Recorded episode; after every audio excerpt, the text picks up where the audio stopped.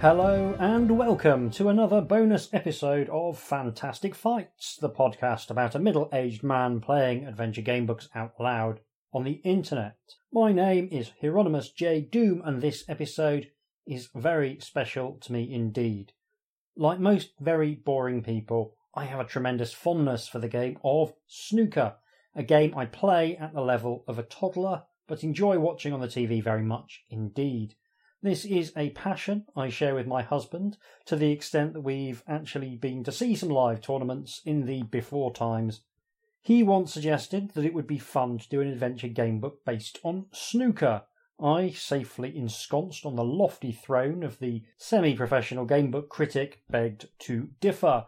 Imagine my surprise on my last birthday when it turned out he'd only gone and done it. He'd produced a 400 section gamebook designed to simulate the thrills, spills, and off table intrigue of a lengthy game of snooker. So, this episode, I'm going to present a playthrough of The Cruel Game, a game book by Dr. Marcus E. Law. Because he is a kind fellow, he's also given his permission to send a copy to my patrons. If you're listening to this, you are already benefiting from the support of my patrons because it's only thanks to them that I can justify the time and effort of putting together bonus episodes on the regular. But if you're one of the people who generously supports me at patreon.com forward slash hjdoom, you're going to be getting a surprise bonus game book this month. That goes with the horror game book and the two complete role playing games my patrons have already received.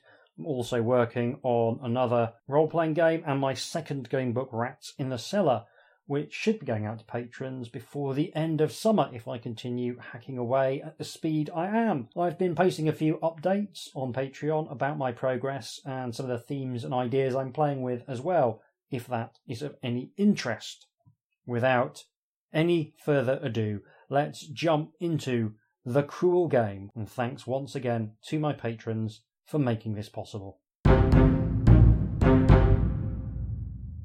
So we've got a few stats to generate. Rather than skill, stamina, and luck, we have form, concentration, and momentum. Form is the best friend and the worst enemy of every professional sportsman.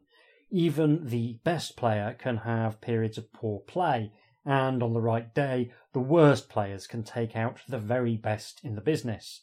Form can fluctuate somewhat over long matches, which take place over several days it's generated by rolling 1d6 and adding 6. My character, Plankton Jodril Flange, or PJ Flange to their friends, has a starting form of 8, which is, let's be honest, not great. Concentration is a key ability in snooker.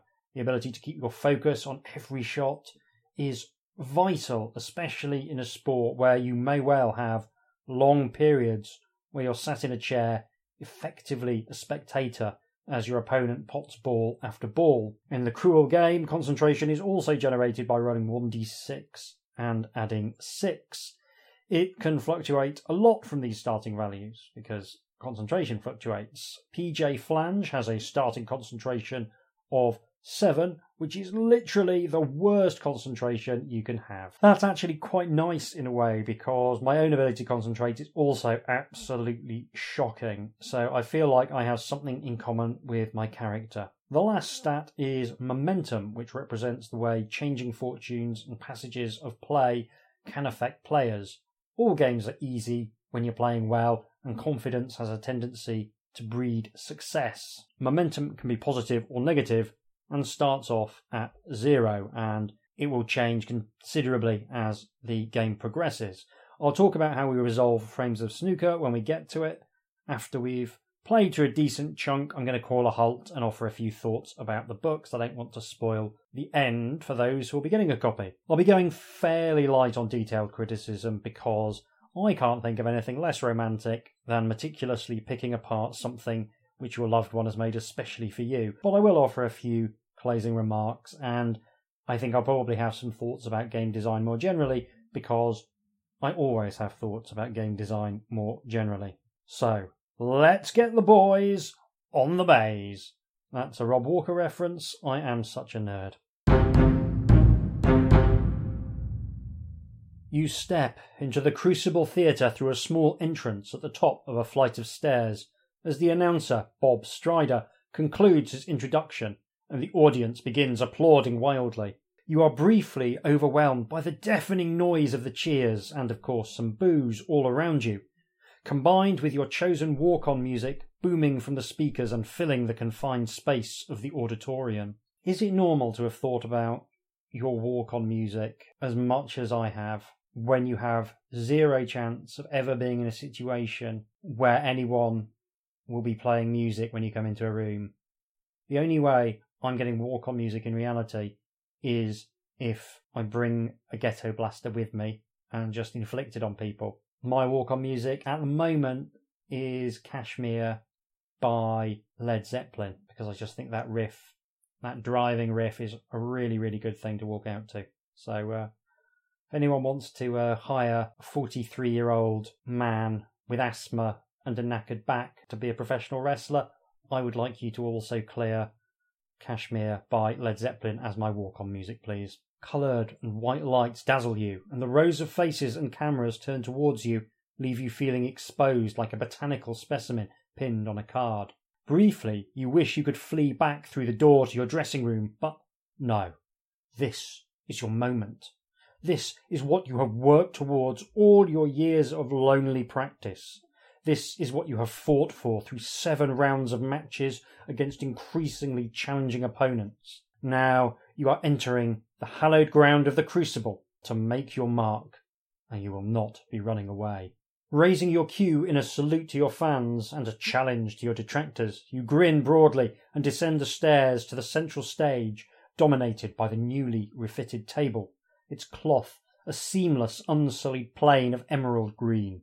You shake Bob's hand and he wishes you good luck, and then you take the hand of the severe looking young woman, Agnieszka Petrova, who will be referring the match. She has already acquired a reputation for scrupulous fairness and does not tolerate any unsportsmanlike or disruptive behaviour from players or audience members. Very, very different at the darts. If you see the darts, there's a, a real atmosphere of fiesta, whereas the snooker, which also requires the same degree of concentration and hand eye coordination, is played mostly in a hushed, reverential quiet punctuated by bouts of polite applause. It is a great accolade for a referee so young to have been given the opportunity to referee the final of the World Snooker Championship.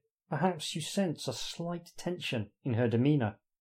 Is she also nervous about messing up her first big test of ability? You make your way to your seat with your name emblazoned above it and a glass and bottle of still mineral water waiting on a small table beside it. Sadly, not a uh, bottle of Glenmorangie and a pack of Lambert and Butler cigarettes as it was back in the days of yore. As you settle yourself down to prepare, stowing your cue extension under the chair and wiping your cue to ensure it slides smoothly, Bob Strider is already outlining the storied career of your opponent, Johnny O'Mulligan, in his announcement.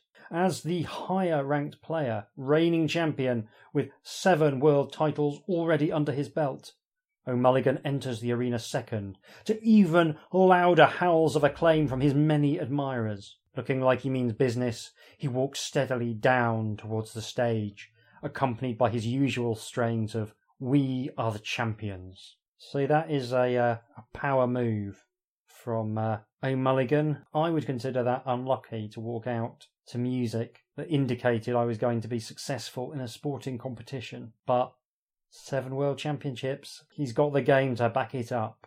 He flashes you a feral grin before joining you to pose for the cameras at the end of the table, the beribboned trophy between you. Glancing at the long list of famous names decorating the great silver cup, you imagine your own taking place at the end. Or would it be Mulligan's name yet again? Tomorrow night, you will know one way or the other. The preliminaries settled, Agnieszka produces a coin from her pocket flips it expertly, and invites you to call it. Will you call heads or tails? You see, as a naturally pessimistic human being, my instinct is always to call tails because it always feels as though heads is the more positive call. I don't know why I think that.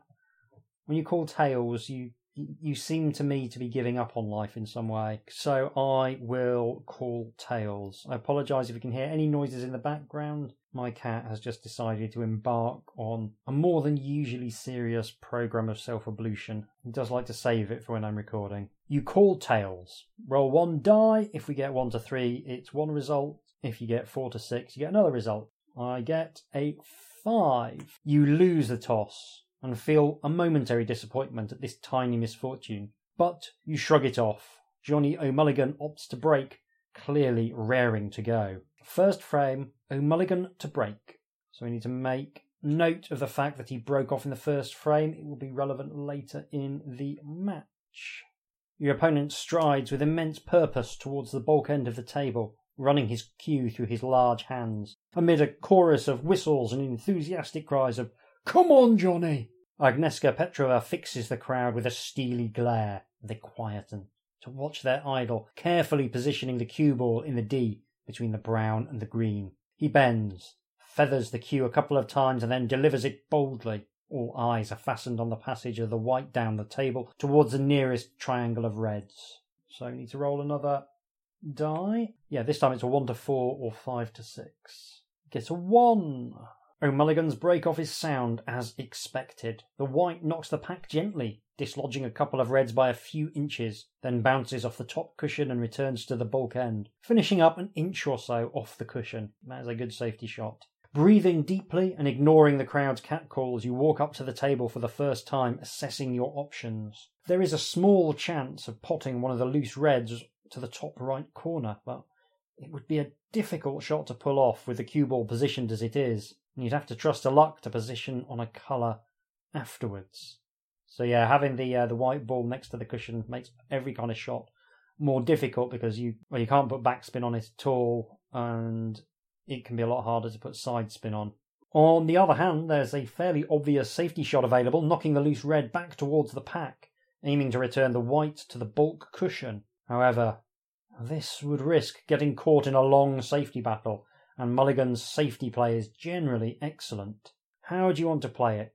Well, my form is in the toilets. My concentration's all over the place. So rather than going for the challenging pot, I think I'm going to try and play safe, hoping to push my opponent into an error. You play the safety shot and it pans out well, leaving your opponent with nothing to go at. However, he responds with another excellent safety, and this time you're left snookered behind the green and in something of a bind. You pace the table, trying to decide how to escape. After a couple of minutes of thinking time, the audience are growing restless. The referee looks as though she might ask you to hurry things along if you don't make a move soon. decision paralysis! Nothing worse than decision paralysis. What will your play be? Uh, do you want to play the most obvious escape? Trying to nestle into the side of the pack without disturbing anything, so it's kind of like a soft shot very negative way of playing because there's usually an easy safety afterwards. Alternatively, you might want to try a more daring three cushion escape, aiming to end up tucked behind a loose red just below the black spot, which would put O'Mulligan in real difficulties if it comes off. Yeah, he'll be playing up the table the wrong way. I think the, you've got to go for the more daring three cushion escape. So send the white off, three cushions down, that is a really tough shot actually because you're, you're you're playing facing in the opposite way to the ball you're trying to land on. Yeah, very challenging. But that's what we're going to do. Your bold play pays off, and the audience gasps as the cue ball bounces off the baulk left and top cushions to rest almost, but not quite touching the intended object ball. O'Mulligan taps his cue on the table to acknowledge the quality of your shot. He is comprehensively snookered and will probably need several attempts to get out of the hole he's in. Very, very hard to play. Right next to a red ball, because if the white makes any contact with the red ball, you're judged to have made what's called the push shot, where the cue, the white ball, and the object ball are all touching each other, which is a foul shot. Anyway, we've got one concentration, one much needed concentration, I might add. So Concentration now up to eight. So roll one die to see how many times he misses or fouls before striking a red. So how good's your safety game? One. One. His safety game is in excellent, excellent shape. So we resolve the frame. uh, but we reduce O'Mulligan's concentration in this first frame by one for the, the, the foul that uh, he has committed since he's been rattled by the setback, which gives him a form of 9 and a concentration of 11. So we now need to generate our ability, which is our form plus our momentum. So if we've got negative momentum, we need to reduce our form. And we resolve the, the to and fro of the frame by rolling two dice, adding the results to our respective abilities, and whenever you get higher than your opponent, you do 1d6 damage to their concentration. And once a player's concentration is reduced to zero, you get to make a break, and it will tell you how that break goes in the text. So O'Mulligan has a form of nine, which gives him an ability of nine, and a concentration of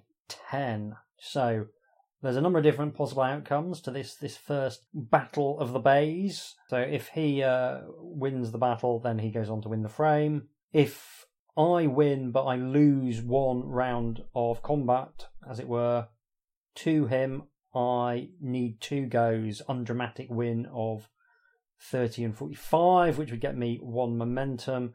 If I win without dropping a single round, I make a stunning century break of 115, and that will get me two momentum. So I'm going to roll some dice and find out how this first frame goes. Amazingly, I have won the first frame with a stunning break of 115, which means I get to add two momentum to my score. O'Mulligan, his form might be better than mine at the moment, but yeah, he just was playing unbelievably badly, uncharacteristically badly.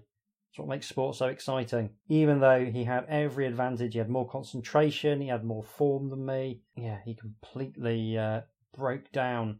So I've got to now capitalise on this weakness. First frame to PJ. You settle back in your seat as the referee prepares the table for the second frame.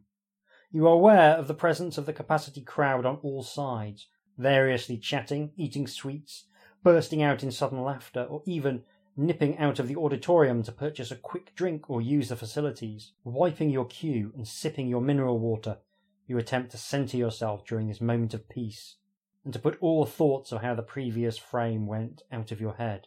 Your concentration returns to its starting value, in my case 8. All that matters now is the new frame. You must be wholly in the moment. Do you know, I've never been wholly in the moment in my life. I doubt I will be wholly in the moment on my deathbed. I'll be thinking, is this how people die? Am I doing it wrong? Does that person over there think I'm taking too long? Should I hurry up and die? Or are they actually just hoping I'll linger? Maybe I'll linger for a bit. Oh, too late, I'm already dead. Suddenly, you realise that Agnieszka is standing motionless beside the table, on which the balls are positioned ready for the next frame. What are you waiting for, you wonder? Then you notice your opponent's empty seat. O'Mulligan is still outside the arena, presumably in the toilet. A minute later, he returns to light applause from the crowd, and Ms. Petrova announces the second frame. Play gets underway. Players will often nip out if they lose the opening frame. Um, perfectly legal. You can leave for a comfort break any time, but making the guy who's in front just wait a little bit. There's a little bit of mind games in there sometimes. Also gives you a chance to regain your own inner focus away from the hot lights and the cameras and the crowd. You can have that moment to yourself. Give yourself a little talking to you know, G yourself up by saying what a massive disappointment you are to everyone who's ever met you. Um, this is why I'm not a top flight sportsman. That and I've got two left hands. It soon becomes clear that Johnny's brief absence has renewed his focus remarkably well. After a brief safety exchange, he gets in with a stunning long red, a shot to nothing as the black is tied up. But it gives him control of the frame, and soon he is in again when you play a slightly weak safety. You can only sit back in your chair and admire as he clears up an awkward table. He would not have thought he could make such a good break from such an unpromising starting position. At 64 up, with only 59 on, it looks as though the frame is won, but O'Mulligan unexpectedly misses a red which would have put it beyond all doubt. The table doesn't look especially promising for snookers, but perhaps you could use the blue, which has rolled up near to the yellow pocket. The referee turns in your direction to see whether you intend to come back to the table. So I need two snookers, two four point snookers. So, um, yeah, I will. It's considered good form to come back if you need two snookers. It's not a lost cause by any stretch of the imagination. So I'll do the professional thing. I'll come back and uh, play on in the hope of getting snookers. If a ball is like just sort of sitting over a pocket, you can sometimes use the pocket to tuck in right behind it and make it very, very difficult to get out of. So uh, it's worth a punt. O'Mulligan's miss has left you with a good shot on the red he was aiming for, and you managed to take the remaining loose reds with blacks to make 24. The final red had run safe earlier in the frame, but you contrived to take the previous colours in such a way as to cannon the red off the cushion, giving you a nice angle to pot it into the corner and end on the black. The crowd applaud your elegant shot, gain one concentration. That's good because one of the things you don't want to be doing when you need snookers is potting low value colours, like, you know, the yellow is only worth two points and what have you, and that you can end up making it a bad situation even worse. So taking them with blacks is ideal. Now you need to think about making snookers. The blue is still down near the yellow pockets, and you aim to glance the cue ball gently off the yellow to send it off the bottom cushion and up to the balk line, behind the green, while the white comes to rest, snookered behind the blue, almost in the pocket. So trying to get almost a full snooker table's worth of distance between the white and the red, and also snookering my opponent behind the blue. That is uh, going to be a tough one to get out of if I can pull it off. It'll be a challenging shot, and there's a chance of going in off, which is where the, the white goes into the pocket after making contact with the object ball, which is also a foul. Roll one die and add the result to your ability, i.e., your form plus your momentum, to see if you manage to pull it off. So, so we're aiming to get over 15. This is quite a nice thing because, like, traditionally in 1d6 plus 6 stats, as in, like, fighting fantasy, if you want to test someone's ability, you roll two dice and you try and get equal to or under. Here, what Marcus has done is by rolling a die and adding your ability, it creates a kind of difficulty in quite a, a, neat way. There's no need to remember other things. It's a nice little spot rule, but obviously you can set the difficulty of that roll to whatever you like. Uh, so that's nice little thing. To get 15 or over, I need a 7 on 1d6. Yeah, that's not going to happen. My my result is inevitably below 15. Unfortunately, you slightly misjudge the angle and the cue ball comes off the yellow, nudges the blue, and then slips into the yellow pocket. It's gone in off. Now you will need a further snooker. Johnny O'Mulligan returns confidently to the table, clearly determined to put this frame to bed properly. He positions the white optimally to take the yellow into the middle pocket and goes on to clear the table. Of course he does. He returns to his seat with a smug smile amid thunderous applause. Lose two momentum for this disheartening failure. Frame a piece, and my momentum has dropped back to zero. Back in your seat, ready for the third frame, you see O'Mulligan leaving the arena again, and wonder hopefully whether he has a stomach upset. Unwise curry last night, perhaps after his semi final against the aging Don Biggins concluded decisively in the afternoon. That might put him off his stroke.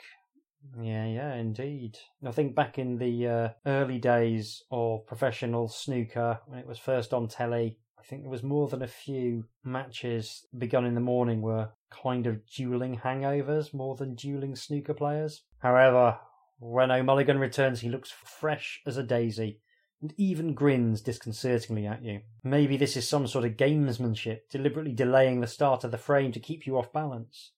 When he gets in early on, you also notice that he keeps touching the cloth, brushing away invisible specks of chalk, or smoothing the nap as though as to assert this is his domain, his living room, as the commentators would have it. After so many glorious visits to the crucible, it is indeed rather off putting. Lose one concentration for your irritation. So concentration now down to six. Oh no, it went up by one. My concentration's back down to seven. It turns out to make little difference in the end. His break extends time and time again. You long for him to miss a red into a tight middle pocket or to lose position when coming up for the blue. But he seems in impeccable form just now. After just eight minutes, he sails past the winning line. Unlike the previous frame, even if he breaks down now, it would be futile for you to come back to the table, given the number of snookers we would need. The only thing in question now is the size of his break. Raising your eyes to the heavens, you long for something to go wrong and spoil it. You don't feel you can bear to hear his adoring fans riotously cheering if he makes a century. It would just be too depressing. So we've got a straight 50 50 roll. One to three, four to six. So we get a one. Unfortunately, your mean spirited prayers are not answered and O'Mulligan soars past the century mark in flamboyant style, clearing the table with an exhibition shot round all the cushions to pot the black decisively in the left corner pocket. The crowd goes wild, and you grit your teeth with frustration. Lose two momentum. So I'm now 2 1 down with a momentum of minus 2. After the disappointment of the third frame, you wonder whether to take a leaf out of your opponent's book and leave the auditorium for a short break, even though you don't actually need the toilet. Do you want to retreat to the players' facilities for a couple of minutes, or would you prefer to sit quietly in your chair and empty your mind of distractions in your usual way? I'm going to retreat to the players' facilities for a couple of minutes and give myself a stern talking to. The moment that Agnieszka Petrova announces the scores at the end of the third frame, you leap up resting your cue carefully against your chair, and leave the arena through the door to the players' dedicated facilities. O'Mulligan stays in his seat after his win, and to your relief, and you hurry up to the cubicle. It is a sudden relief to be away from the glaring lights, intrusive cameras, and vast crowds of observers in the theatre. The only noise in the toilet area comes from a dripping tap and an occasional rush of water through a nearby pipe. You stretch your arms above your head and move to roar defiantly, baring your teeth. I'll show you, you smug bastard. You won't keep me off the table this time. I'm coming for you. And as for your fans, screw you all. I'm the one who'll be holding that trophy tomorrow, and you'll just have to suck it up. I'm the champion. I'm the world champion. Good pep talk. Punching the air with your fist and charged with resolve to get into the next frame, you leave the toilets and make your way quickly back to the arena. It seems less intimidating after your pep talk with yourself, and you give O'Mulligan a fierce smile of your own as you return to your seat. You can add one to our concentration for the coming frame. So, concentration now up to eight. The last frame before the mid-session interval begins awkwardly. Both of you are eager not to yield any advantage to the other, and the table becomes increasingly pathological. At one point, the black is knocked over the top left corner pocket. That's a problem because it means there's a huge area of the table where nothing can be potted, and it makes safety play very, very straightforward. The reds start to be shepherded across that side as each of you struggle not to leave a pot on when there is such an easy colour to follow. The cue ball is reliably returned to the baulk cushion after each glancing shot off a red. How do you want to deal with this situation? Do you want to continue playing cautiously in this way, gathering the reds around the black near the pocket and hoping your opponent eventually pots the black by mistake? Would you rather try and cut this Gordian knot, attempting a difficult shot to knock the black out of the corner and back into play without leaving a red on, or do you want to smash the white as hard as you can into the reds on the left of the table and trust to luck that one of them finds a pocket? I am a very natural hit and hope style of player, so it is the third of these options I will be taking. Frustrated by the state of the table, you put your faith in the gods of snooker and fire the white into the red, scattering them wildly all over the table. So, roll a die. If you get a 1, or a six, something happens. If you get anything else, it's just mediocre. Six! Come on! I'm going to roll another die, and again, if we get a one, something happens. If we get a six, something happens. And if we get a two to five, something else happens. And I do get a two, so. You experience a measure of success. One of the rebounding reds slips into a middle pocket by chance, and the black remains hanging over its pocket. You are in and knock the black in straight away to get it back on its spot, and then you contemplate the state of the table. The balls are reasonably well placed for a decent break, although a couple rolled safe off your earlier reckless shot and will probably prevent you from winning the frame in one visit. In the end, you break down on a score of 45, giving you a uh, healthy advantage. So, going to resolve the frame again as a kind of fight. Uh, O'Mulligan on the fourth frame has a form of 9, a concentration of 9, but you only need to win two rounds to claim the frame. So, that's quite clever. I do like the thing whereby you're basically fighting the same guy all the way through, but his abilities will change as the match ebbs and flows. That is a really, really nice touch. Form 9, concentration 9. I'm going to roll some dice. Remarkably, I have managed to snatch defeat from the jaws of victory. So, turns out being at minus 2 momentum is really bad for your ability to play snooker. I've lost the fourth frame, giving Johnny O'Mulligan a 3 1 lead.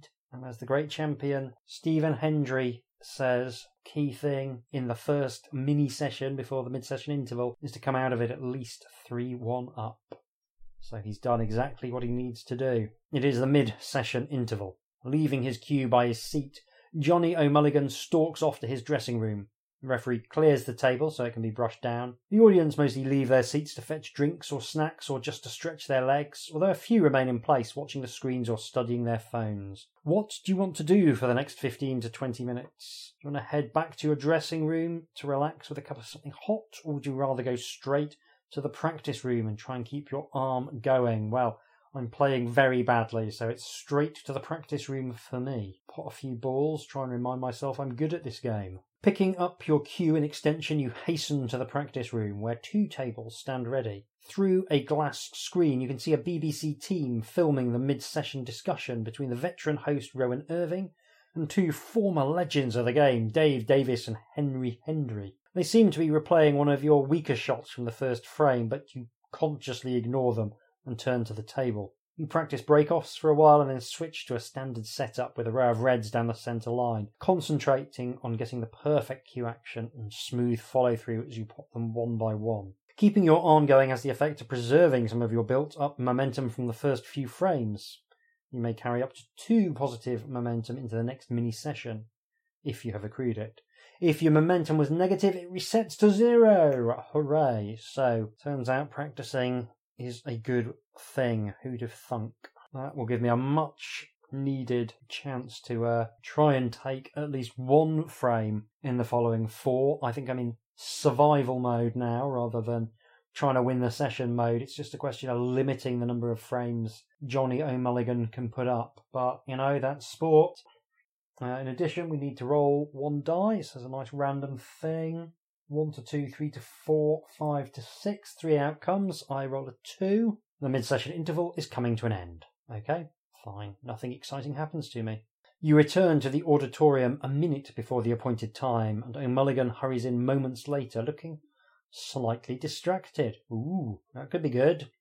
Some members of the audience are still making their way back to their seats, full glasses in hand, and Agnieszka Petrova waits alertly before receiving a signal that the cameras are ready to roll and the doors will be closed. Latecomers will have to wait outside until the end of the frame now. I've done that. You have to kind of watch the frame from on a little TV in a sort of shame pit with all the other people who weren't quick enough getting their refreshments or going to the loo. It's a, a strange experience. Ladies and gentlemen, settle down, please. Quiet, please. Fifth frame. Uh, did we break off? We did not. O'Mulligan will break off this frame. Fifth frame, O'Mulligan to break. Your opponent steps boldly up to the table and sends the white crashing into the pack.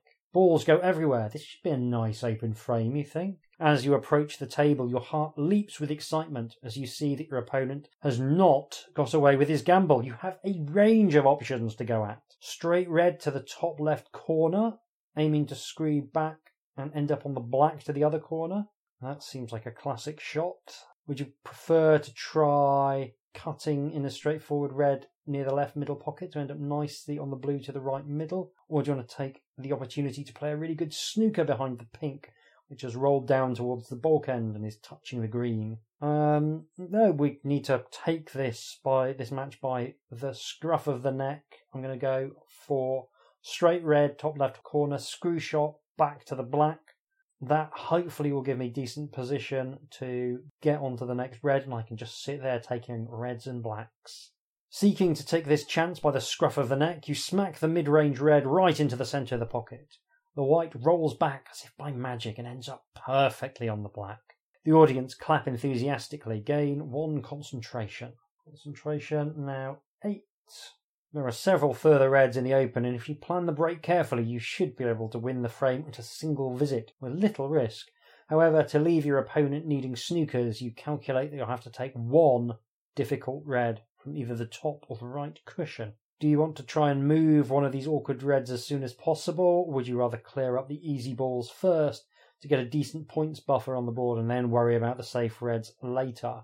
I think against a player of O'Mulligan's character, you have to be looking to win the frames at one visit. You've got to play that aggressive shot when it's the right shot. You're not going to get that many golden opportunities. You've got to take them. Can you tell I've watched a lot of snooker? I'm going to try and move one of those awkward reds as soon as possible. Hoping to deal with the problem red immediately to leave yourself a clear run to the finish, you attempt a dual purpose pot on the black with the intent of bringing a red off the cushion and into play. And that's good snooker because it's generally considered sensible to uh, try and move a red when you're actually potting a colour. If you try and move a red on a red, you can sometimes end up not having position on any colour at all. Whereas if you screw it up, you can at least play a safety shot if you're on a colour. So, uh, two dice under our current ability. Six, nicely done.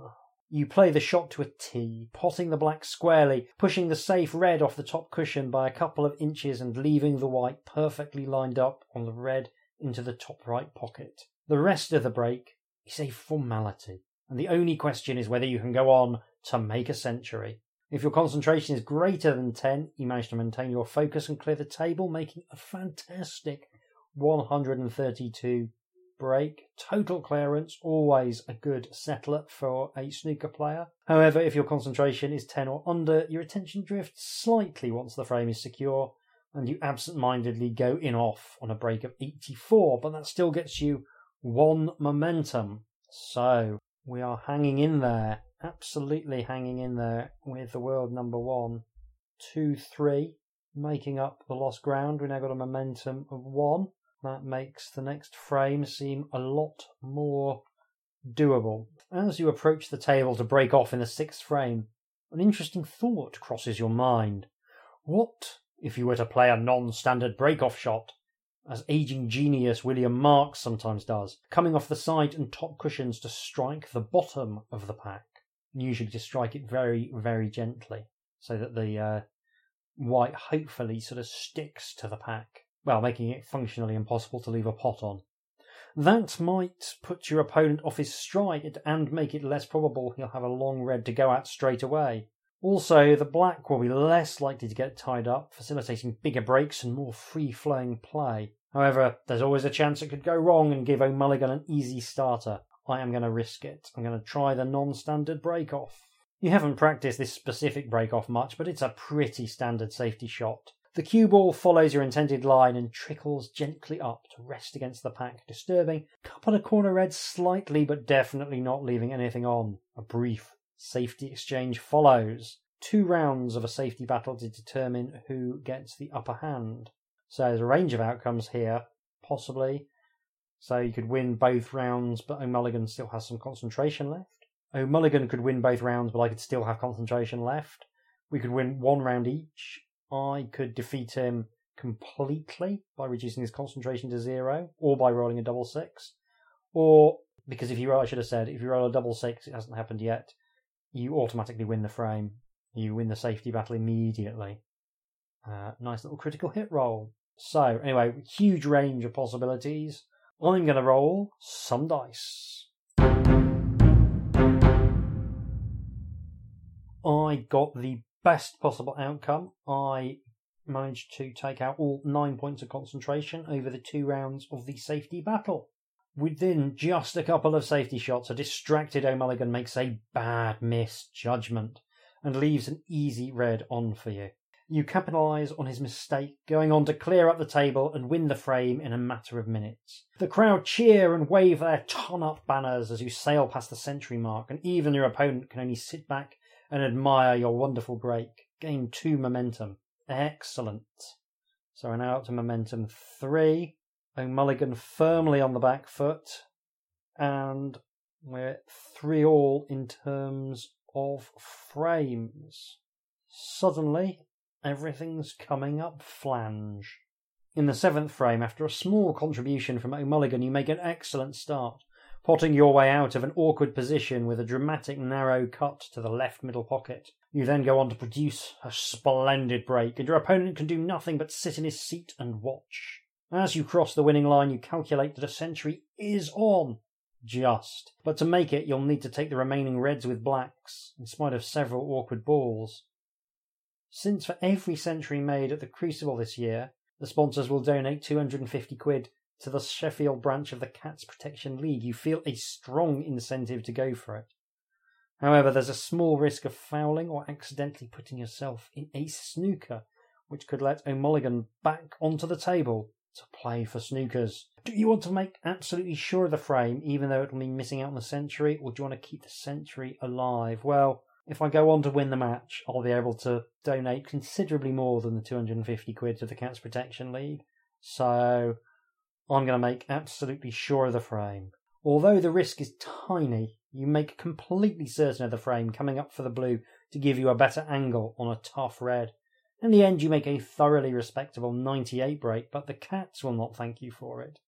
Feeling slightly guilty, you return to your seat gain one momentum. My momentum now up to four. So you can see how momentum can really, really shift. But for the very first time in this match, or did I win the opening frame? Anyway, I've now moved 4 3 ahead, which means I cannot be behind at the end of the session. It is the final frame of the session, and the audience are starting to grow restless and hungry. After the excitement of your win in the previous frame, you also feel you could do with a break, but O'Mulligan is still raring to go, apparently keen to strike back. After a brief safety battle, in which O'Mulligan always seems to be in control, gets in with a long red to the green pocket and then sets about demolishing the table. There's nothing you can do but watch as he had to do in the seventh frame, and he rounds off the session with a splendid century of his own. You lose two momentum, but uh, trust that it will make little difference by the time you return to the auditorium at seven o'clock. We run out of the first session four frames a piece, which I think I'm pretty happy with after going 3 1 down at the mid session interval. And even with a loss of two points of momentum, I've still got two in hand. So let's see if I can hang on to those. You return to your dressing room, cue and extension in hand, avoiding the gaze of O'Mulligan as he heads to his own room. It's half five, so you have an hour and a half to yourself before the evening session gets underway. You are ravenous, so you'll definitely need to eat something, but beyond that, you have several options. Do you want to call your coach, Jimmy Black, and have a leisurely dinner with him, reviewing the first session and discussing strategy for the next part of the match? Do you want to go and out and eat more briefly on your own and get back to the practice table for half an hour's preparation for the coming frames? Or you might want to grab a quick sandwich and then try and get 40 winks in readiness for what could be a late and hard fought session. I'm not going to overthink it. I'm going to go and try and sort of turn my brain off maybe from the concentration and everything and go and have a leisurely dinner with Jimmy Black. I think it's really important to decompress when you have the chance to. I think that's a mark of a really, really great athlete, particularly over long tournaments and long uh, matches that ability to, to switch the concentration on and off. So we're going to go and have dinner. You text Jimmy and ask him to meet you at a quiet little Italian restaurant you know, not far from the Crucible Theatre. Storing your precious cue safely in its case in your dressing room, you quickly change into more casual clothes and hurry out of the building, avoiding the main entrance and the hordes of snooker fans milling about there. See, in my head, snooker players dress like that all the time, the uh, the formal wear. I know it's not true because I've seen them being interviewed, but I feel like if I was a snooker player, I'd just wear trousers, shirt, and waistcoat all the time. In the restaurant, Jimmy is already seated at a secluded corner of the table, drinking a cold beer. Not wanting to be impaired in any way this evening, you reluctantly order a Coke as you join him. He's a grizzled, world weary man in his 60s, a former pro who reached the world finals himself on no less than seven occasions, but never managed to clinch the win. Long retired, he now hopes that you, his finest protege, and achieve what he could not with the help, of course, of his vast experience. Having ordered your starters and mains, you settle down to discuss the first session and look ahead to the second. His advice will depend on how you have done so far. Well, we are all square. You shared the frames, that's that's fine, that's not too bad. Your coach comments, but keep pushing him. Don't let him get ahead. You can't afford to give him an inch. You uh, lose focus for a second and he'll be there three frames ahead just like that. He snaps his fingers in your face, making you flinch. Now, obviously, You'd like to win the second session, take a lead into the second day, really make him sweat overnight thinking about it. But if you're not feeling it, at least try and share the frames and keep things all square. He continues on in this vein, giving you tips and recounting anecdotes from his own past matches. Some of it is useful and should stand you in good stead for the evening. If your current form is 9 or less, which it is, gain one form. Form 9, that's very helpful.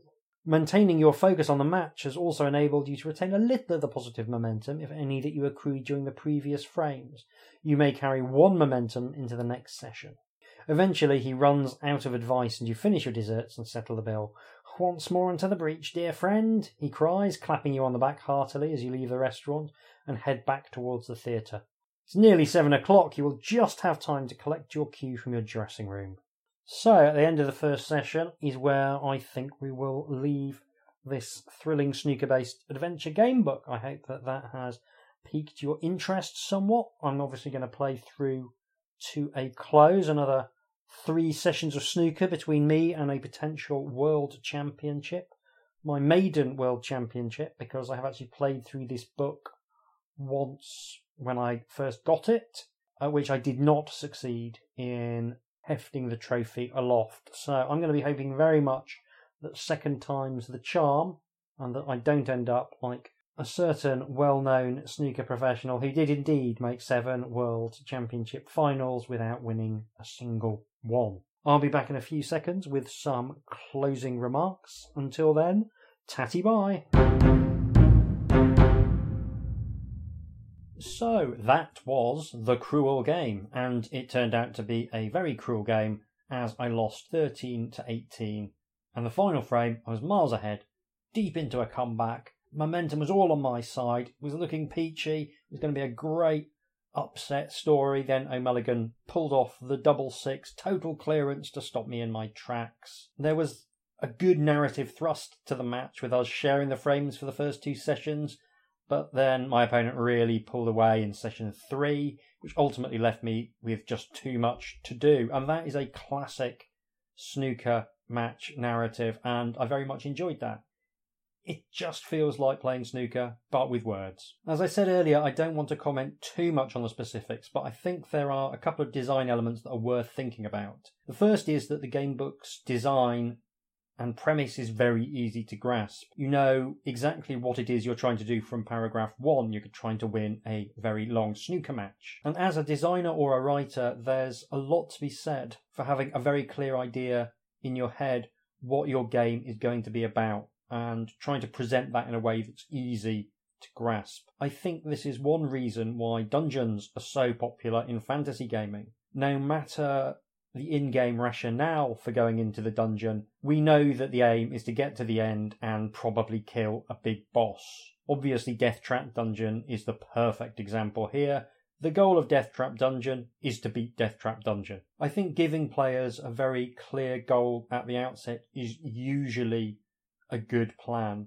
Not 100% of the time. It does depend on the type of story you're trying to tell, but certainly if you're designing a game or an adventure or a story for people who maybe are new to gaming, then it's a really, really good plan to make sure that you explicitly state the goal and that every part of the game or story or adventure points towards that goal. The second thing that I thought was interesting is that the Cruel game has, of necessity, a very linear structure at the highest level. You're going to be playing four frames of snooker and then have a 15 minute break. Then you'll come back and play another four frames before having a longer break. And there's nothing you can do with the choices that you make that will change that overall structure. Each frame, therefore, has to become a sort of mini adventure. In a classic fantasy story, you might well find that that becomes a problem. Certainly, I think if you're exploring a dungeon and it was a straight line with no left or right decisions, or maybe there were left and right decisions, but they always lead you to the next room, you would start to feel a little bit miffed about that. But here, that's not the case because the effect is simply simulating something which is known. You actually want that repetitive structure in a way because as soon as you deviate from that, you are moving away from the core premise of playing a game of snooker. There's an interesting issue with the format that while you can and do have battles throughout, you don't really have items in the same way that you might if you were dungeoneering. And that limits the design space quite considerably. But what Marcus has done is to have the cruel game play around a lot with your stats instead of giving you items. They're constantly changing throughout the book and then broadly resetting between sessions, and that gives a lot of natural variation for how the game can play out. This is a game that is pretty RNG heavy, but in a really interesting way. It's an interesting technique, and the momentum stat in particular feels exactly like it should. Make a bright start to a session or play badly in the opening frames, and there's a really good chance it will start to snowball. And that makes every session potentially feel different, and all of the sessions have their own narrative within them, and that kind of takes the place of items and keywords. The use of metastats like momentum is something I definitely want to explore further in a future gamebook because I think there's a really big design space there for having something you can mess around with a lot without taking away from the unique character you've rolled up at the start. I think maybe something like a werewolf game with phases of the moon affecting your abilities, that would be a really good example. I don't currently have time to write that, but I might get to it one day. The last thing I want to shout out is the maximum break opportunity that comes in this book, which we didn't get to in the playthrough, but it's such a rare and exciting part of watching snooker, the 147, that including it and making a big deal out of it is just a really sensible choice. It's the most mechanically complex frame by far, and it feels like a sensible design choice to spend a good chunk of time on it. And if you can pull it off, it feels really special, like a 147 should. It's difficult, it's unlikely, but it's always there. It also creates a little mini peak about halfway through the story which I think also is a really good way of breaking up the action and again giving the the match you play that narrative heft. There's something very pleasing too about focusing on a single match rather than doing the whole tournament. I think it would have been easier in some ways to simulate a snooker tournament because you could abstract a lot of the play to a higher level and maybe focus on stuff off the table and there'd be a a more obvious narrative to develop there. This is actually, I think, in the end, more interesting. It reminds me of certain manga where fights can go on for chapter after chapter, and you get to know the characters as much through how they fight as how they talk, and that was an aspect I very much enjoyed.